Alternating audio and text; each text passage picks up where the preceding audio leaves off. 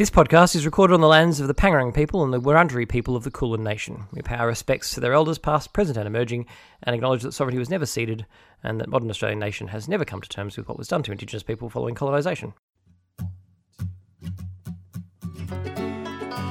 Well may we say, God save the Queen, because nothing will save the Governor General. You know I've searched my heart to prove there's better ways to push and pull. Hey, whatever gets you through these days. Hello, and welcome to Well May We Say, a progressive podcast about Australian politics. This is episode 149. Although, if you if you count, count the number of weeks since the last episode on apparently September 12th, uh, I think we're up at about 100 and, 156, 160. No, you, you have to have done the episode to, to include it as a fucking episode. Can't we just count each intervening week and just be like, No! you can't? You actually got to do the work? God damn it. Well, then I guess it's episode 149 for Friday, 10th of December 2021. I'm Jeremy Siapico, and each week I'll be joined by a different guest host to help me discuss what's just been happening to the country, what's likely to happen, and hopefully what we can do about it. Tonight's guest host is a returning guest host, a beloved Bet guest host, Tom Ballard. Welcome back, Tom. Jeremy, hello. Beloved. I am beloved. Um, That's not it's a pleasure it. to be back. I'm sorry it's been so long. Yes, no, thanks. Thanks very much. How are Uh, I mean, it's not like I can criticise you for it being too long when, when you know it's my own podcast and I still haven't done it for three months. In my defence, insert excellent defence here. All right, so let's. No, no, look. Well handled, realist- well handled. Look, it's smooth. We've already we already skated through. I don't think anybody's going to even notice. Anyway, um, no, look, there, there are a bunch of been a bunch of horrific life things, but now they are almost sorted. So now, as we come into the period of the year, the political year, where literally nothing happens over the summer holidays, I'm now raring to go. you? We're doing on my little podcast. Uh, we're we're banking a couple for. I think they're going to come out on Boxing Day and January the second. So like, fuck that. Oh my goodness. Who cares about any events that are happening at that point? So we'll bank a few and um, dribble them out over the little uh, little Christmas break. You never know. The, the country could burn down again. Yeah, there could be stuff happening. That is true. Fingers crossed. That'll make for great content. People look always look at the downsides of horrific bushfires that cause widespread damage and loss of life, but they don't look at the plus side in the sense that a it gives us something to talk about, and b it gives us a reason to be really pissed off when you know our incompetent leaders nick off overseas and don't do you know their job over because it's it's their holiday time and they shouldn't have to be dealing with stuff over uh, you know national stuff just because they're still the national leader. They should. They, you clock out, as I understand it, being prime minister is you finish at like I don't know midday on on on uh, Thursday the what twenty third or whatever it is. Yeah, you, you December you, you, have your office party. You clock out. You put the out of office in on your on your email, and then you, then off you go. And you know the country can run itself for a couple of weeks. It's fine. That's how it works. it catches on fire, then yeah, you should probably probably loop back. I reckon you could probably come. Well, it's not going to do that home. twice in two years. What are the odds? Oh, that's the thing. I, I, I'm aware of a thing called climate change that, that might actually mean that it might catch on fire more than that. Has, has anything, Tom, happened in relation to? I, I, I, we had COP26 between the last podcast and now. Mm-hmm. We also had you know some babies were born, grew up into adulthood. But in the meantime, we also had uh, a, a global conference in which uh, I think they agreed to piss weak um, targets that will lead us still into the we're completely stuffed zone. No, no, they def- they said that they'll decide on the piss weak targets in a year's time. Thank you very much, Jeremy. Okay, get it right. That's right. Sorry, we're a year off from them deciding to, on the piss weak targets that don't lead us. Yeah, but at least at least in Australia, so we've got ScoMo's net zero by 2050, meaning let's not talk about 2030 where it actually matters, and let's deal with the. We'll keep.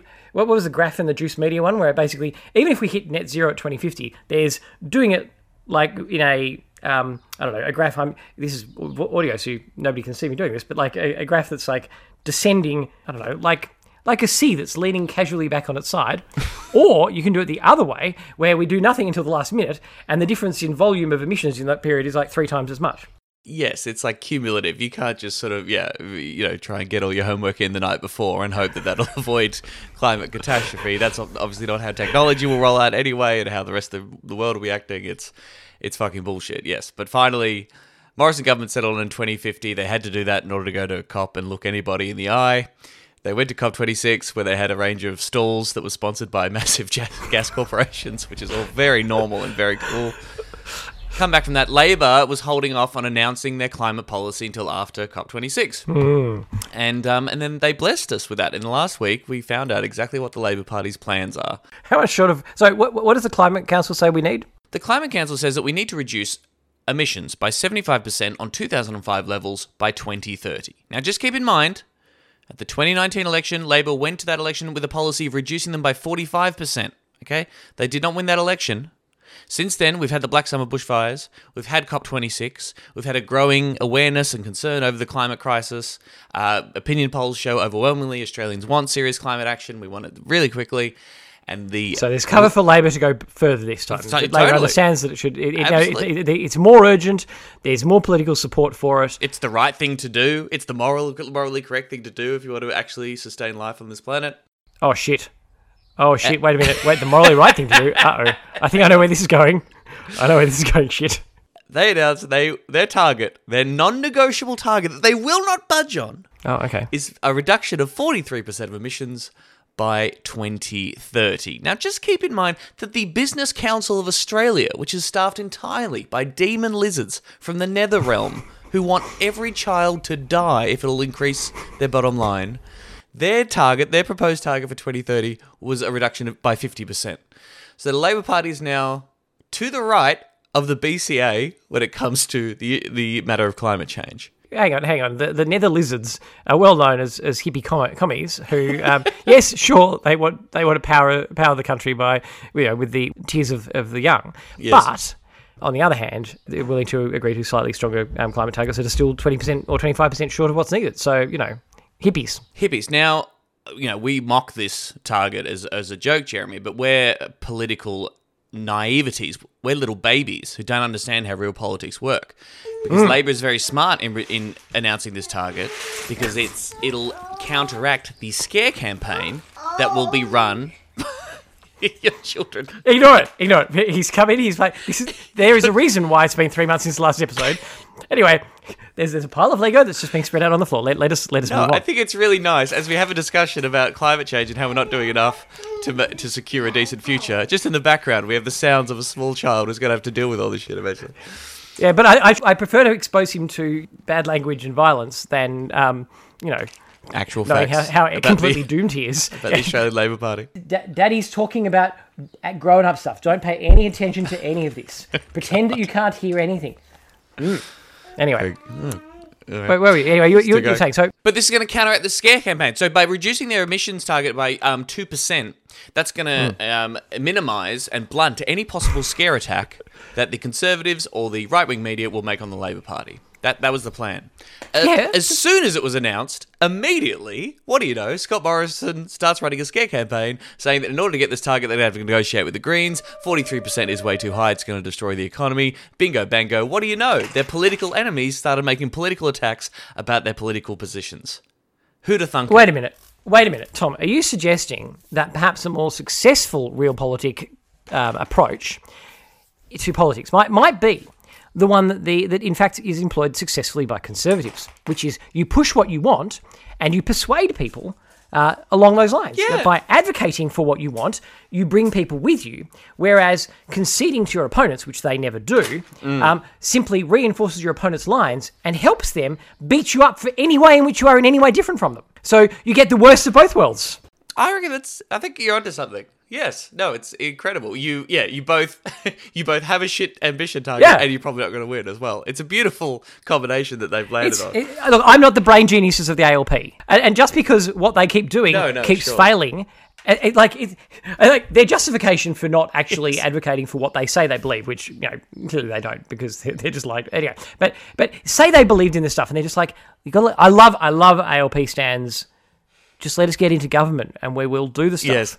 Because it's, oh, I'm, I'm going to go with an old timey reference that is before my time, but uh, it's Lucy in the fucking football. yes. It's like they're standing there. It's Charlie Brown. It's they, they stand there like this time. it- You know, are, are we dumb? Are the lefties dumb enough to buy it this time? We literally never do this. No. We get into government. We never do the stuff that we said. No, that, that, that we took out of our platform. no. We never do the lefty stuff. But we but we're like maybe this time. Maybe this time we won't whisk the lefty stuff football away, and we might do it. I think it's even harder than normal to hold that position because Chris Bowen just straight out said he was asked point blank, "Would you negotiate? Is that forty three percent mid emissions of target in any way negotiable?" He said, "No." Flat out, no, we're not going any higher. To the point where it seems the impression you get, and obviously so much of this is drowning in bullshit. Obviously, Labor would do a, a deal with the Greens in order to form government, but you know the the idea they're trying to paint is that if it came down to it, they would rather junk their all their climate policies if they don't get the support of the Greens rather than get anything done. So now it's like, hang on, who's making the perfect being the enemy of the good again? Who's actually failing to compromise? Who is actually putting stuff out there and saying it's my way or the highway? We refuse to do politics unless we get exactly what we want. It's very interesting. Hang on, hang on. They've had 10 years of, of saying that that was the Greens in relation to them doing exactly the same thing. Like, they literally, the whole thing that they go about the ETS in 2009 is the Greens, they made the perfect be the enemy of the good. You dickheads wouldn't talk to them. Yes. You wouldn't compromise. You're the ones who wouldn't, who like, no, we will not negotiate. And their attack on the Greens is they wouldn't negotiate. They would. They tried. You wouldn't. You're like it's it's it's. And I guess they figured that they'll just do it again because, of course, the other thing to remember about the great political geniuses that they are is that the the thing that the Liberals hanged Julia Gillard on was that before the election she said, "I'm not going. I won't be introducing that that gre- that Greens policy. I won't work with the Greens." She the, the, there'll be no carbon tax was them trying to say we won't work with the Greens, and then when they had to, Yes. because we voters actually get to decide the makeup of parliament. Yes. Well, we don't because of single member electorates, but you know, broadly, we voters have some say. And then they had they worked with us, and then wow, look, the dumb thing they said before the election, ruling out working with the Greens, came back to bite them on the ass. And that was so successful that why don't they do it again every election? Because uh, who do they think it's persuading? The, the people who hate the Greens and think that Labor's going to work with them still think Labor will work with them. They don't believe Labor when they say it. Yes. The people like us who are going to vote for the Greens are just that makes us even less likely to or more hostile to Labor because we're going to be like, well, you fuckers aren't going to work. Like you're not progressive at all. It, in fact, alienates progressive people from Labor. It overall reduces the progressive vote because people who people will be like, well, they can't work together, and climate. If, if even Labor doesn't think climate change is a real thing, well, then how can it be? Like, it, it just harms them politically. Mm. The only thing that makes sense is that they literally hate the Greens more than anything else. that fighting with the, the Tories is that's the honourable fight that they that they wanted to be involved in. Do in. they actually fucking want that? I think they find they think the liberals. They definitely think the liberals are more reasonable than the Greens.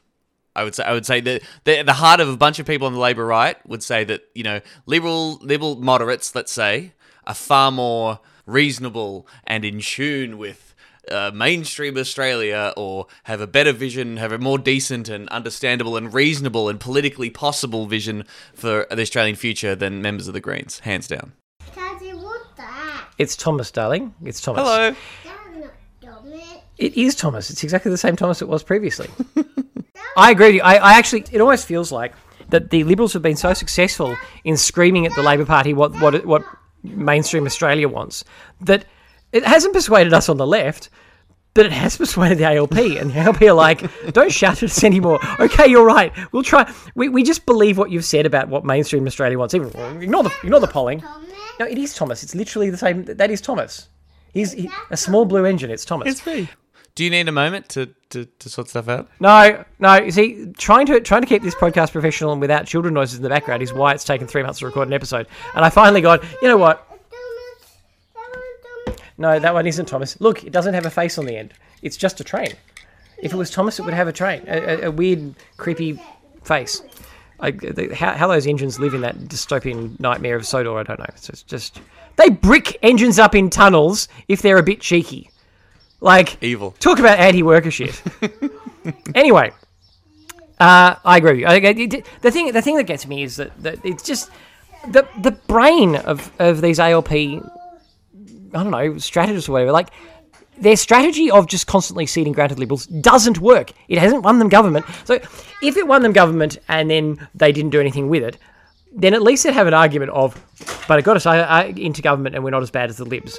That would be a shit argument, and, and um, I think representative democracy should, or rep- representative government should do better than that. But at least there would be some rationale behind it, and that is that is the fiction that they appear to believe that if they keep selling out, then then they will buy the the you know realistic you know heroic willingness to compromise and, and, and you know compromise the, the the which they see as a virtuous thing that they that they're the they're the grown ups. By being those grown ups, they would be rewarded with government, and then they could be the better grown up government. That's in their heads. Mm. But it never works. it, it doesn't work. And it doesn't, and, and you can see that it doesn't work because the Conservatives don't do that. The Conservatives don't go, well, let's be grown ups and work with the ALP. Mm. No, they've been successful by doing exactly the opposite and simply going screaming and screaming and moving the Overton window to their side until eventually, um, you know, what, what would have been a bizarre right wing policy seems almost moderate by the virtue of where they've moved the public debate. Yeah. And the, the only way to counter that is to do it in reverse. And the ALP they have this fantasy. It's it's the way it's West Wing brain. Have you, do you, have you listened to the, that that um, Sure. the Dave Anthony West Wing podcast? Yeah. yeah. Like it's it's it's classic West Wing brain that, that like if if only they have a, a, a civil discussion and a civil debate, then they'll get government and do better government. And and and that that a doesn't happen in the real world, and it's a fantasy. And b even if it did, even in the West Wing fantasy, they're still just constantly going backwards because whilst they win government according in that the- thesis in that fantasy by not doing anything about you know climate change for example but also um, social welfare and public like every everything in their countries gets worse um, and and you know in terms of climate change we're all, we're all fucked anyway so like it's even if you got even if it worked it wouldn't be it wouldn't work for long and then but it doesn't even work in the first place. And they It's only it only works bizarre. one way, right? So you know, folding on the tax cuts, for example. Now their argument is, well, we need to we need to neutralize that issue so that the right can't run an attack campaign on, on Labor wanting uh, higher taxes on the rich, right? Which some would have thought Yeah. is the whole fucking point of the Social Democratic Party, but what have you. But no no no no no no us normal people should pay more taxes than the rich don't you tax the Yes, rich of course, that makes sense. But they, they don't acknowledge that there's any political cost towards their political base or people on the general broader left hmm. looking at that decision and saying, what do you stand for? You, you, you've given up whatever you're supposed to be as the Labor Party if you say, yeah, tax rich, tax cuts which you yourself campaigned against and which you admitted, admitted will worsen inequality in this country. You folded on that and you don't see there's any political cost to that whatsoever. So that it, then you get into government, if even if you do win, and then you pass those tax cuts, and wealth inequality gets worse under a Labor government, and you're like, oh well, well yeah, I guess that's just how it worked. It's even more than that. They support the Liberals, give it, the Conservatives giving a sugar hit to their base, Right. which is all, all, all positive for the Libs and not for Labor. Like no, nobody on the on the Lib in the Libs base is going to vote Labor because they gave those tax cuts. Hmm. Like that's one. They they just it's just giving a sugar hit for the Libs, and then the medicine to pay for it being that services then get cut. Right.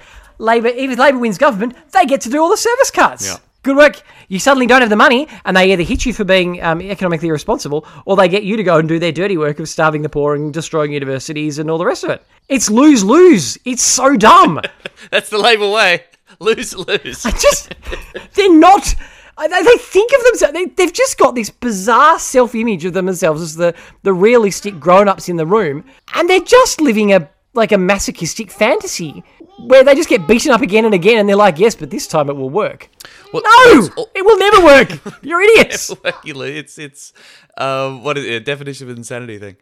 I mean, another really interesting thing that come out of this announcement, this this policy, and to their f- credit, there is some great renewable energy stuff in there in their cli- in this general climate plan. Okay, and and Ketan Joshi wrote a great piece for Renew Economy, which is saying this is a great renewals package bundled up in a horrible climate plan. Not doing enough about emissions, but you know, full credit. This this renewable stuff is great. They're obviously leaning hard on you know creating jobs and lowering uh, power prices and stuff. So there's the sort of material economy, which I, I think is actually admirable. That's like a decent way to to at least um, place some emphasis on when you're making a climate appeal to people. I think that's good. But they are there. There was a piece by uh, Steve Hamilton, I think his name in, who's like a you know neoliberal uh, commentator who, who teaches at George Washington University, and he's like, "This is the real liberal plan. Labor's plan's fantastic because it's a market-based solution."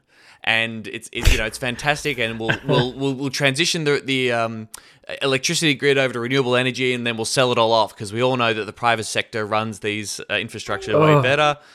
And the Labor Party itself is trumpeting the fact that the Chamber of Commerce and the Business Council of Australia have endorsed this plan, right?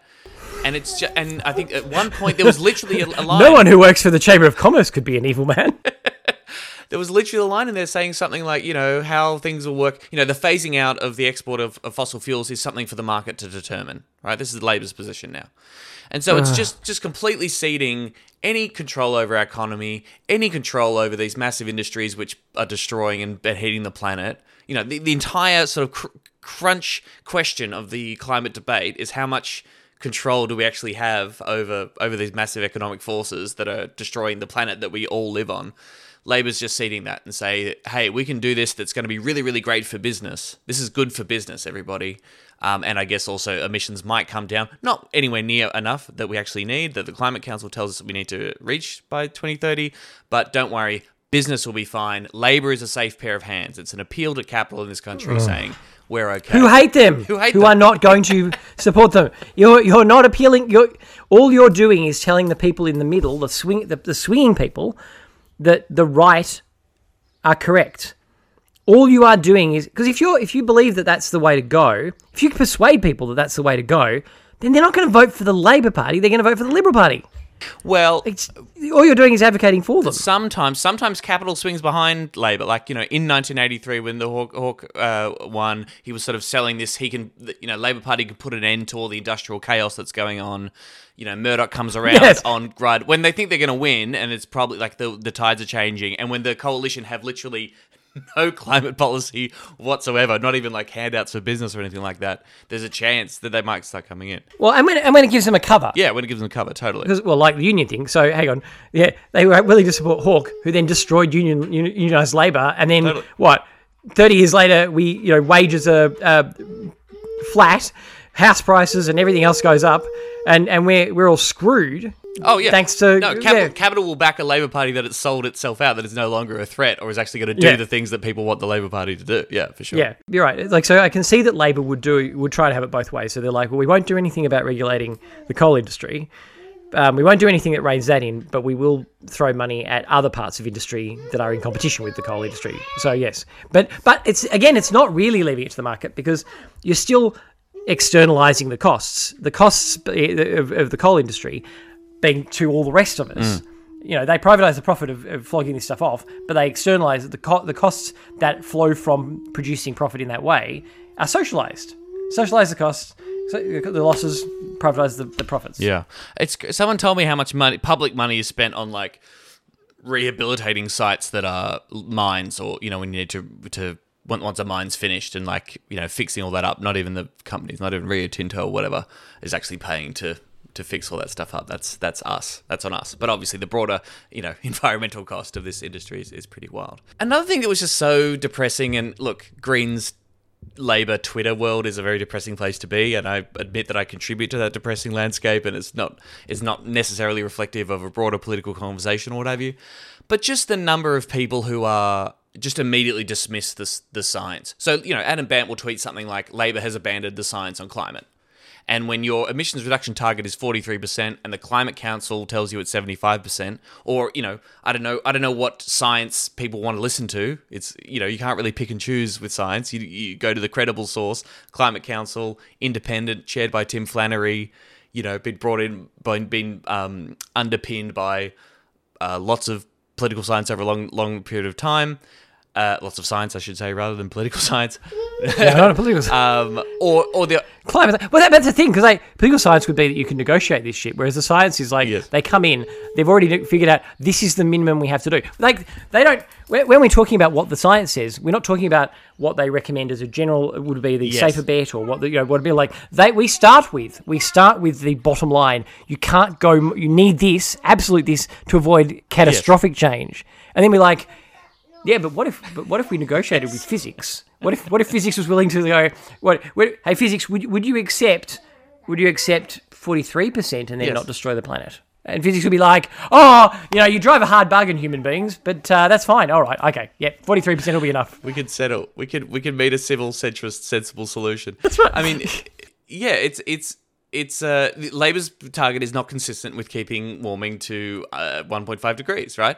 And so that is abandoning the, the science. I'm sorry, that's just that's just how it works. No, no, it's it's it's well, it depends if they're they're saying that that it will that they think that it'll still stay under it regardless, or whether they're saying no, no, we accept the science, we're just going ah fuck it, we don't care. Pretty much, and people tell, on Twitter will try to tell you well, that's what the science says, but we need to win an election, and otherwise we can't do anything. Right?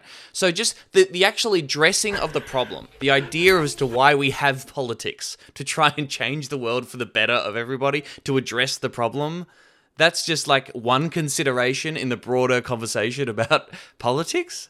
And it's just like you have to start there. You have to start with what needs to be done in order to fix this problem and then do the politics to make that happen. And if you don't believe that your fellow Australians, that the ma- majority of Australians can be convinced that you can do anything about persuading their minds by making the case, by changing the conversation in any way, by uh, presenting yourself in a coherent position that makes sense. If you don't believe that, then get the fuck out of politics. You shouldn't be the next government, and you shouldn't be doing Yeah, this. hang on, hang on, hang on. They are professional politicians. It is not part of their skill set to persuade people on political points. Right. That is not part of being a politician. Being a politician is not about persuasion and advocacy and you know representing people in a representative democracy. That's not got Tom. What sorry. kind of trick hanging I'm hippie sorry, are you? everyone.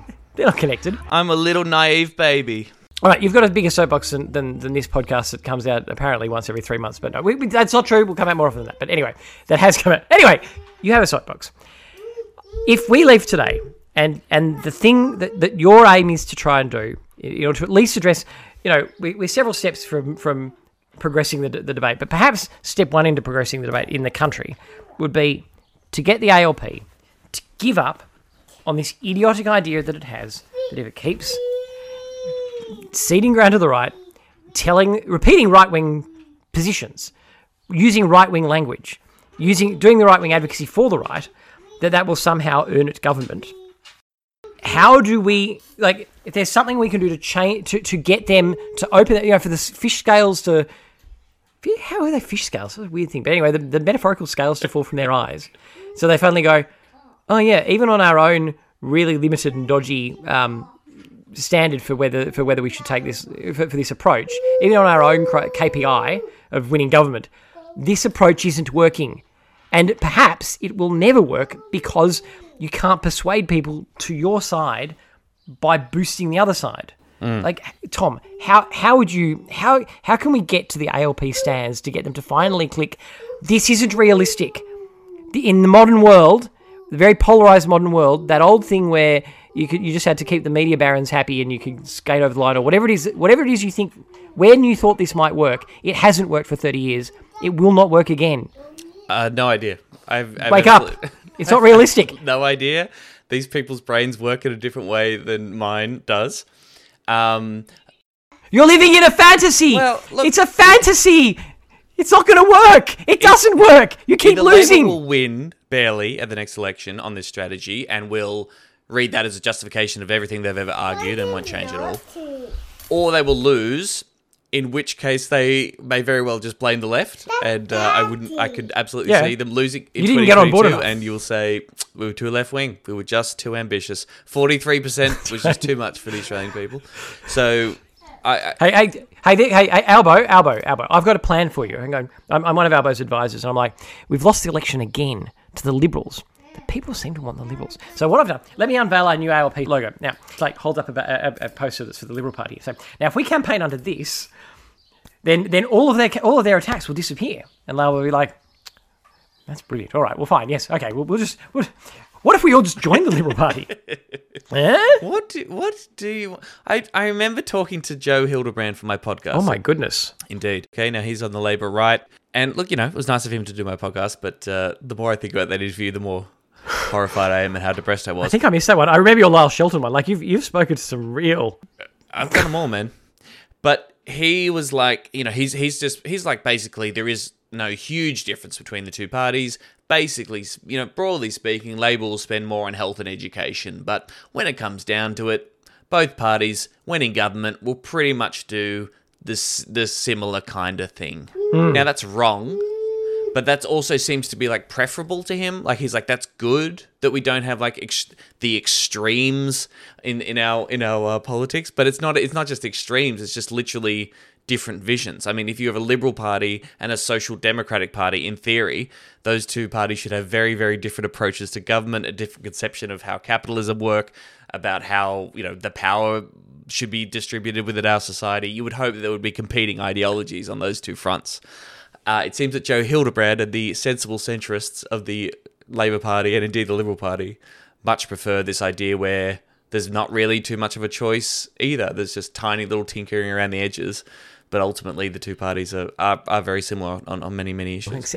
That's the liberal right and the la- sorry, the liberal moderates and the Labor right are very similar. Um, the problem is that the liberal moderates don't run the Liberal Party. The Liberal Party is run by the, the far right, and the liberal moderates are seen as the you know Republicans in name, name only sort of people. They're the they're the scumbags who who the, the liberals hate. So what actually happens is the ratchet Right. the Liberals ratchet it to the right. They slash public spending. They give all the money away to the rich so that that's not there for Labor anymore. And then if Labor does come in, they just tread water. They never push it back the other way. So the ratchet's always going in one direction. Yeah. I agree that the parties are different because the level of malice towards the poor and and uh, and, and demand, determination to chuck money at the rich is much higher in the Liberal Party. Sure. But Labor just treading water. That's what that's all the Labor government is. It's so weird because I was yeah I was having a back and forth with Emma Dawson from the think tank Per Capita, who is a member of the Labor Party, is pretty is is quite ferocious in her support for the Labor Party, and you know is quite dismissive of, of the Greens. I would say, um, as is Van Badham. But why? Can I ask? What's, what's her justification for that? Like, what is Well, it? Is it the whole thing of like, you know government? but but they're not realistic enough? well, they should have a class critique of Greens that you know you need needs to be wedded to the Labor movement. Uh, you know, you need to be in government to make any real changes, and you know is occasionally on Twitter calling anybody who critiques the Labor's party on say job seeker to be you know cosplay socialists. Anyway. Emma, Emma's Emma's nice to me, and she did my podcast as well. And I think she's a smart woman, and you can have a conversation with her, even though you know there's lots of things we disagree with. Same with Van Badham as well.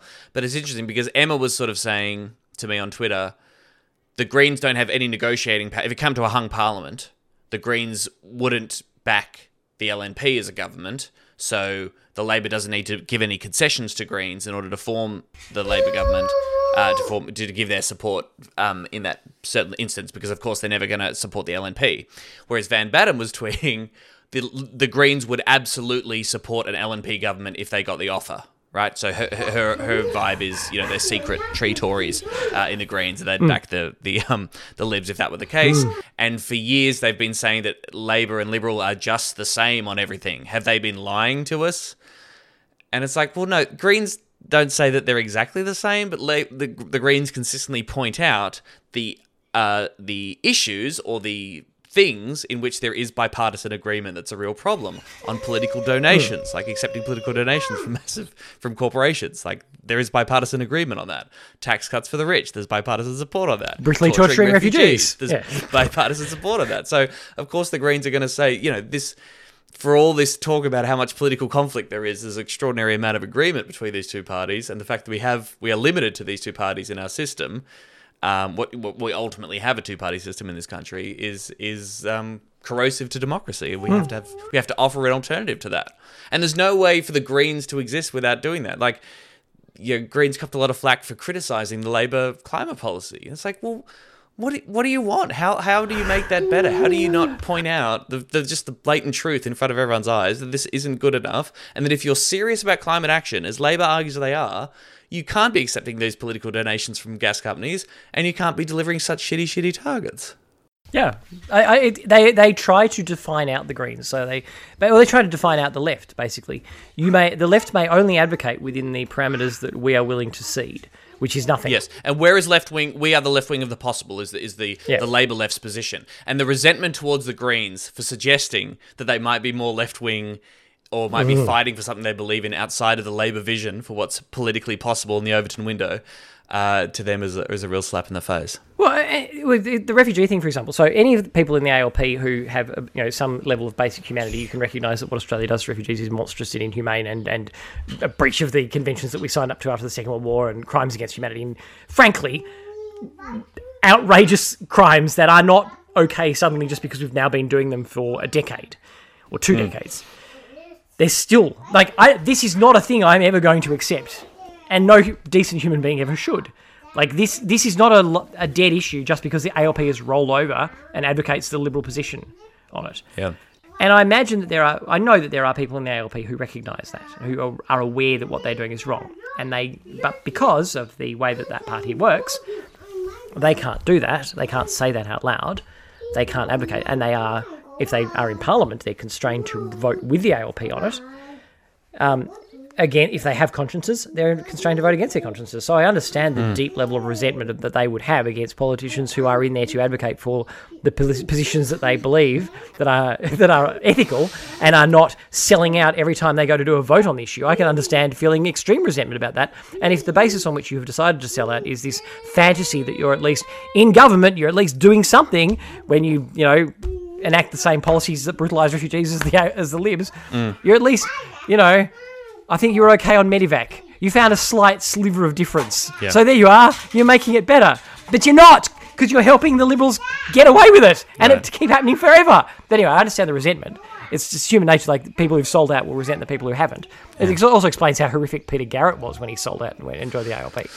Like, I feel like they almost get worse because they know that they know what they're doing is wrong and they really hate the people who have who have stuck to their guns when they gave up. I mean, Labor's explicitly, you know, punching left with this stuff too. He's saying uh, Albanese is saying we don't, we want renewal, not a revolution. Is, is seems to be an art, uh, uh, thing they're running on, and you know they regularly do use the Greens as like the Greens are ridiculous. We're sensible and we're here, uh, whereas the Greens are doing the very um, very vanilla thing of just listening to the signs that the, the again the climate council has come out and said that this is what we need or the IPCC. But anyway, there you go. I have to say, I am very glad that although the, although the right have the benefit of all the money from cap, you know, all the, the vast money that, that's behind the status quo, uh, and the money that controls the commercial media, uh, the fact that the ABC is completely cowed and beaten, and the fact that you know the print media is, you, you know, you don't, you know what, ordinary people on medium incomes uh, don't don't own print don't own newspapers. It's weird that. Anyway, the fact that yes, the right have all the power and the influence and the and, and so forth. Um, but at least here on the left, we have Twitter.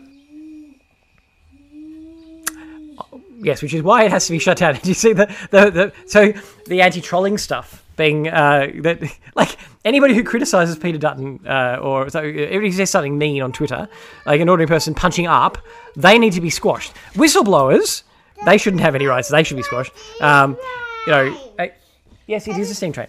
Um, oh my darling, look at your steam train. Do you want to be? Do you want to be part of this horrific podcast?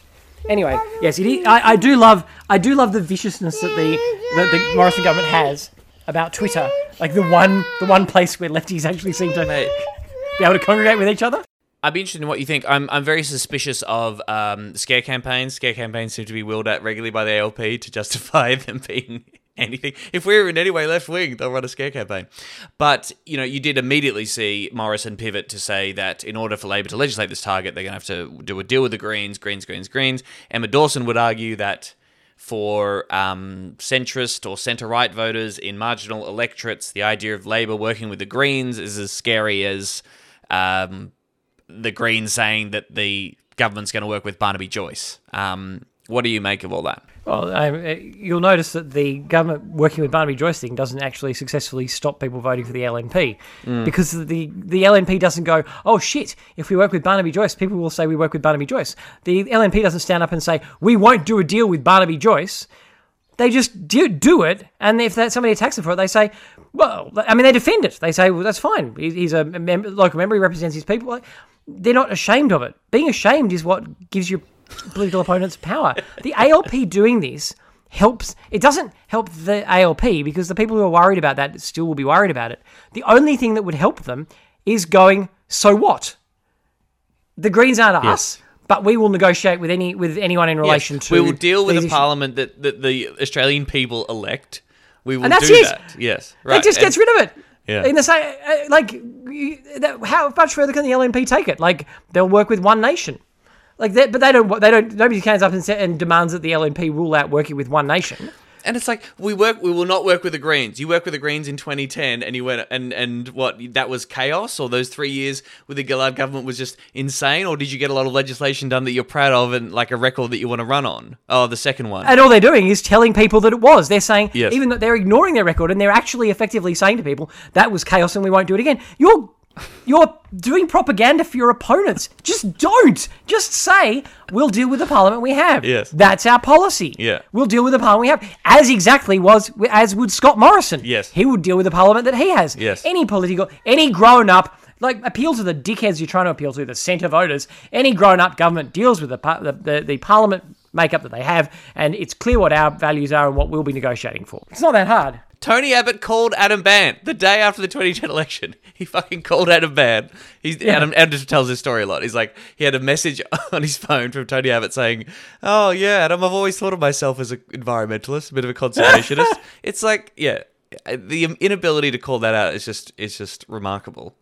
I, okay, so even if I can't get the ALP to give up on this, you know, we've got to we've got to sell out to be to get into government thing. Yeah, okay, fine. Maybe that's too hard to get them to understand this thing that keeps losing We'll keep losing. Okay, Tom, Tom, let's let's put out our combined mighty media empire together. this podcast and you know the stuff that you do. Um, sorry, I, I, you know I'm, uh, you know, hugs. I, I'm taking it. I don't have. I don't have. To, you get, uh, you get that I'm the, I'm the butt of that joke, right? Yes. Everybody, everybody gets that I'm the butt of that joke. Get It's fine. jokes, you weirdo. Good, good, good. Anyway, I just had. I, I, don't- I, I've been with children for a lot of a lot of time, and, and I've lost the ability to tell whether something's They don't get out right or not. sarcasm or irony. Yeah, fair enough. no. Anyway, so if we could combine together, this you know what? Let's let's lower our our ambitions. Let's let's take a leaf out of the the ALP stands. We'll lower our ambitions. Our ambition is to try and do what we can to get the ALP stands to realise that bashing the left helps the libs. Doesn't help you. Mm. It doesn't help you differentiate yourself. You don't need to do that. You can compete at the election or whatever, but running the lines that the Greens are extremist loonies and we would never work with them only helps your opponents. Mm. It makes anything that you want to do progressive impossible, but it also means that if it's going to be a compete, competition of who can be furthest away from those deranged loonies, the Libs are always going to be further away from the Greens. You're never going to win that fight. So stop letting them portray them as deranged loonies. Yeah. They're not deranged loonies. You know they're not deranged loonies. It's a stupid thing for you to be doing. But yeah, let's combine our efforts to try and get the ALP right, to grasp the idea that demeaning progressives only helps conservatives. Well, uh, that we would that? be to increase the Greens vote, surely. Like, I mean, you know, the, the argument for the Greens is, I mean, first of all, thanks to preferential voting, you know, get which people still struggle to sometimes to get on board with, or it seems that some people seem to ignore the existence of that particular system. But Hello, we- Tom. I know. I know you're they're standing handing out stuff for the Greens. I'm not voting for you, but I will give you my second preference after the ALP, and that's good too, isn't it? I mean, I have to have the ALP because they're the big, big party. But I'm going to give you a second preference. I live in the inner west of Melbourne, in one of the most the safest Labor seats in the entire country. But don't worry, you're number two. Thanks for your second preference. because I don't want to. I don't want to re-elect the Liberal government. What are you talking about? Yeah, so you know, I don't know. Some way to figure that out would be great. But generally speaking, you know, the, the the Greens would say unless you show Labor that there is a cost to punching left, abandoning the left by switching your vote from Labor to Greens. They're never going to get that message. You increase that, that primary vote. You you you. I mean, I, I can't remember the time that Labor's tried to win back Green voters. They prefer to just bash the Greens Greens Party generally you know that's the only strategy I can I can get. And, Yeah. You know Max Chandler Mather, who's a really great Greens candidate for the seat of Griffith, Terri Butler's seat that's running there. You know he's he's a great guy doing some amazing organising and really getting a lot of energy into his campaign in Brisbane. And there's there's a real chance that that they could take that seat out. You know he said to me, "La- Labor's Labor, right? It's not going anywhere. It's a massive political institution that's that's there, and the people who are invested in the Labor Party will keep working on the Labor Party. I can't see myself joining the Labor Party to make it better or what have you. So all we all we can do is focus on what you believe in and what you're passionate about. For him, that is the Greens. For me, that's the Greens. You make the Greens better. You spread the Greens message. You connect with more. You put more roots in the community. You become more active as a party, and you grow the Greens with a vision of it as a mass party for working people in the future Yeah. that, that provides a real better alternative to the Australian Labor Party. That to me seems to be the only way that you're ever you're both going to be able to engage in politics in a way that doesn't make you want to kill yourself and you know sends a message and, and makes a real political alternative. You got you've got to make a political cost to the ALP for shifting to the right. Literally, the only way within the system of getting it to, of doing something progressive is is voting for the Greens and helping the Greens build. Yep. And and they're the only way that the within the system the ALP could be brought to do progressive things. The only historical basis for the the ALP doing that is when they're forced to by the Greens. Mm. So, yeah, if i- like when those the people in the ALP who are like. You can't do that within the system. You can only go with us. You've got to cop what we're offering, and you can never have anything else. what they're effectively saying is, oh well, I guess you'll just have to go outside the system. So when Albo's like, no, I want want um, what was it, Re- renewal instead of revolution, the Greens are offering renewal within the system.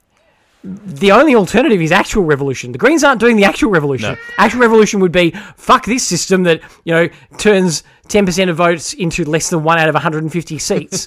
fuck this system that that constantly doesn't give the the, the, the this huge proportion of Australians who are progressive mm. any say any voice and tries to d- drown out our voice and squash our voice whenever we try to raise it. You know, if you squash it too much, if if you won't let the Greens do it through within Parliament, well, the alternatives are, are the revolution ones. Mm. They're they're the they're the rough ones. Mm. We're all trying to do it without revolution. Don't don't call what the Greens are doing the revolution. That's not the revolution. That's trying to work within the system that you say that we should work within. Yeah. That's that's what they're doing. Hmm. Anyway, talking of, I, I'm actually going to I'm going to skip over the inheritance thing because it's just too depressing. because the kids are sitting here right now, and my son is watching. The, the, the toot noises are not him being sad and going ooh ooh. That's not him being horrified and something scary happening. He's not going ooh ooh. He's going I'm a train because there's, there's Diamond Valley trains on, on YouTube in the background silently. So he's doing the because he can't hear the train noises. He's doing them for us on the podcast. I mean, you can't see the train pictures, so I don't know that it's a huge advantage for anybody listening to the podcast. But you know, I'm getting both, and it's good for me.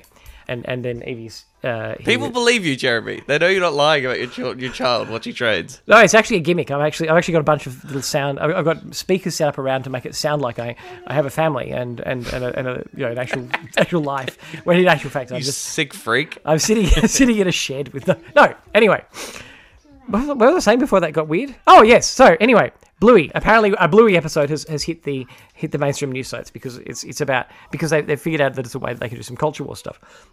So there's a recent Bluey episode where um, they're playing Pass the Parcel, and uh, one of the dads is, is quite horrified at the, the new hippie way of doing Pass the Parcel, where all the children get each layer they go through. There's a present in it. Um, he's like, "Oh, we're raising a nation of squibs, squibs. It should just be one winner at the end of it." And the, the Bluey episode is actually reasonably, reasonably reactionary because by the point, the the, the story um, of it, uh, by the end of it, the children all want to do it by Lucky's dad's rules because it's more exciting. They want the one where where there's one winner and you know ten losers. Right. And so there's this, you know, there's now this oh, Australian parents arguing about, about about whether that's all right or not, and um, and, and and whether, and, and so of course that you know gives the the you know, the right wing talking heads a thing of being like, yeah, see, you know, we we're losing we're losing the competition, and it, it just seems to me to be a fairly good example of how we how we actually want to indoctrinate kids to accept. Um, ludicrous unfairness. They're like, look, you know, they- uh, the Channel 7 one is like, we've got a psychologist here who can talk about how children can't, they need to understand that you can't all be winners. But that's not what that is. That's one winner and 10 losers, and Yes. the 10 losers are locked in.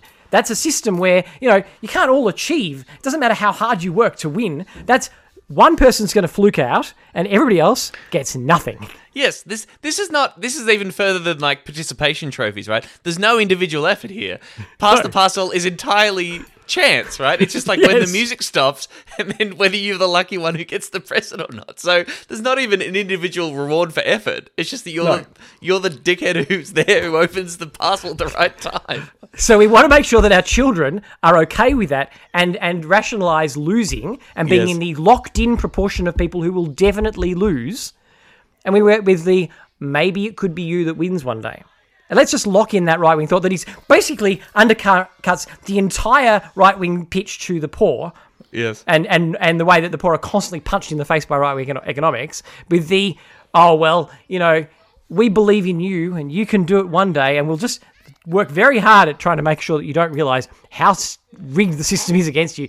You know, when people are like, yeah, but, but he made good choices. He had good choices. Yeah, good choices to make, yes. Yeah, a lot of people don't have those choices in the first place. And presumably, in the version of the game where every kid gets a prize, the version they want is when what all those prizes are just at the center of the parcel or something, or there's enough, or you spend the same amount of money on the one prize, which means that that one winner would get mm. shitloads of stuff. They- Say that like, it's like a massive bag of lollies. I Yeah, mean, surely you know. the thing would be that person would win the bag of lollies and then share it because you have enough lollies for everybody to enjoy. No, that's communism. No, they get it all to themselves. It's it's interesting, but it just it just struck me as it's really interesting, like how we want to how how we as a culture try to sell the economic system that massively benefits the rich and pretends that that, that you know everybody's got a shot at it and it's fair. It would be very unfair, and you know it would make us a nation of squibs if we try to share that around and, and more more equitably. Then it, obviously, pass the parcel actually isn't chance because it's chance as far as the kids are concerned. But obviously, the grown up who's pressing the music is well aware where the parcel is, and there's a reason why all the kids get it because you stop it for each of the kids so they all get something. Yes. Because they're kids. They're just little kids. They deserve nice things, you fucking psychopaths. they don't need to be trained for the horrors of the brutal market economy while they're playing, they're at a five year old birthday party. Well, I, I just want to say, like, it really does seem to me like you constantly see, and you, you, you know all the things you see on YouTube of like, oh, here's a a, a, a hardware store in America that, that there's a child there that couldn't that was disabled and couldn't get the supports, and they helped her out, and here's this good luck story, and here's another one where people put together to to um, help somebody get, know, go and see a doctor, and here's another one where that came up yesterday that's like a, a, a Royal Navy in the Britain, he won his bravery medals and he sold them so his children could have opportunities, and you're like. These are not success. sto- These are all stories of your system being fucked. Like horrible it's- stories, yeah. It's it's like it's basically like if you if you're like we've got a crocodile pit outside of Bunnings and we've thrown a whole lot of people in it, but we're going to reach down with a Bunnings ladder and get one of the people out of the crocodile pit. about It's that? like there shouldn't be a crocodile pit, Yes. and it's not okay that there's a crocodile pit just because you put in a ladder and somebody was able to scramble over somebody else and kick them back into the crocodile pit and get out of the crocodile pit. That doesn't mean that the people who are left in the crocodile pit deserve to be in the fucking crocodile pit. This is why I, I've been thinking about this. You know, the whole uh, we don't need equality of outcome; we need equality of opportunity in our society, right? Not equality of outcome. That's communism. Everyone living the same life. But I'm like, well, when it comes to say housing, I reckon we probably do want equality of outcome in that every single person has housing. I think we want equality of outcome of like everyone receiving medical care. Like there are some things where it's like, yes, everyone should should have this, um, regard, regardless. Not the opportunity to have a house, not the opportunity to access to access affordable healthcare. No, free healthcare for being a human being, being alive in a rich country which has the resources to provide that. Well, they're, they're effectively the same thing because if you had equality of opportunity to those things, you would get equality of outcomes because, like, everybody would have a house. If you have, if everybody has an opportunity to house, then we will have a house. Yes. Like that distinction is a meaningless one because th- what they're really saying is that that they reckon that everybody has a. They're lying and saying people have a quality of opportunity now. But the fact that there isn't equality of outcome on such basic things demonstrates that no, there isn't even equality of opportunity. Mm. Like if there's not like if you had a quality of like what what what is the system what what are they proposing be in place whereby people do have that equal opportunity for a house? Because it's certainly not the status quo. I'm curious about their plan to give everybody the equal opportunity of having housing because it Well, sounds awfully like They'd it- it- say like you do. Everyone does have the opportunity to have a house. You just need to move to the remote regional Queensland and save uh, for ten years for a de- for a deposit. That's not equal opportunity. yeah. Look, if you can't save for 20 years to get a deposit on a small shack on fire in a swamp, Yeah. riddled with asbestos, that's literally on fire, well, you don't want to be in the swamp that's on fire. Well, Nowhere near jobs or anything. oh, you want to save for less than 20 years? Fuck off. like, no. I, I, it just it just staggers me. The the big the biggest difference I would say, um, other than the other times I've said the biggest difference is something else, but the biggest difference between lefties and righties to me seems to be that righties the mindset is if you can stand on somebody to get yourself out of the hole, then it's possible to get out of the hole, and and therefore the person who you stood on to get out of the hole fucking deserves it. But the bottom line is you're the system where you're not in the hole depends on the people you stood on to get out of that hole.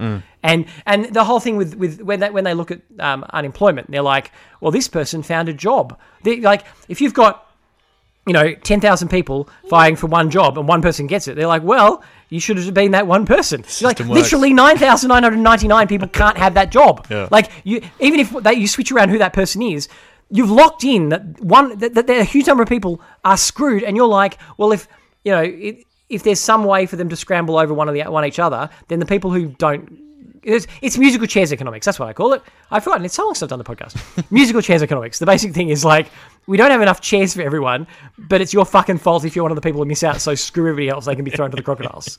Like you've set up a system where there are not enough chairs. Why should any be eaten by crocodiles? It's a bad system. Hopefully, the social democratic centre left Australian Labor Party would um, have something to say about that and would say that tax cuts to the rich is bad and that we should have pattern bargaining and not just reject the Australian Council of Trade Unions argument that you know in order to actually get wages growing and get some worker strength and industrial strength back there we need to completely overhaul the fair work act which was introduced by the labor party to give people more work so that they can address the inherent inequalities built into uh, into the capitalist system.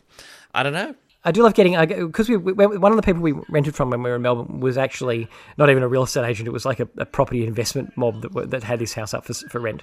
Um, and as a result of that, I still get emails from them about as if I was a, a potential property investor.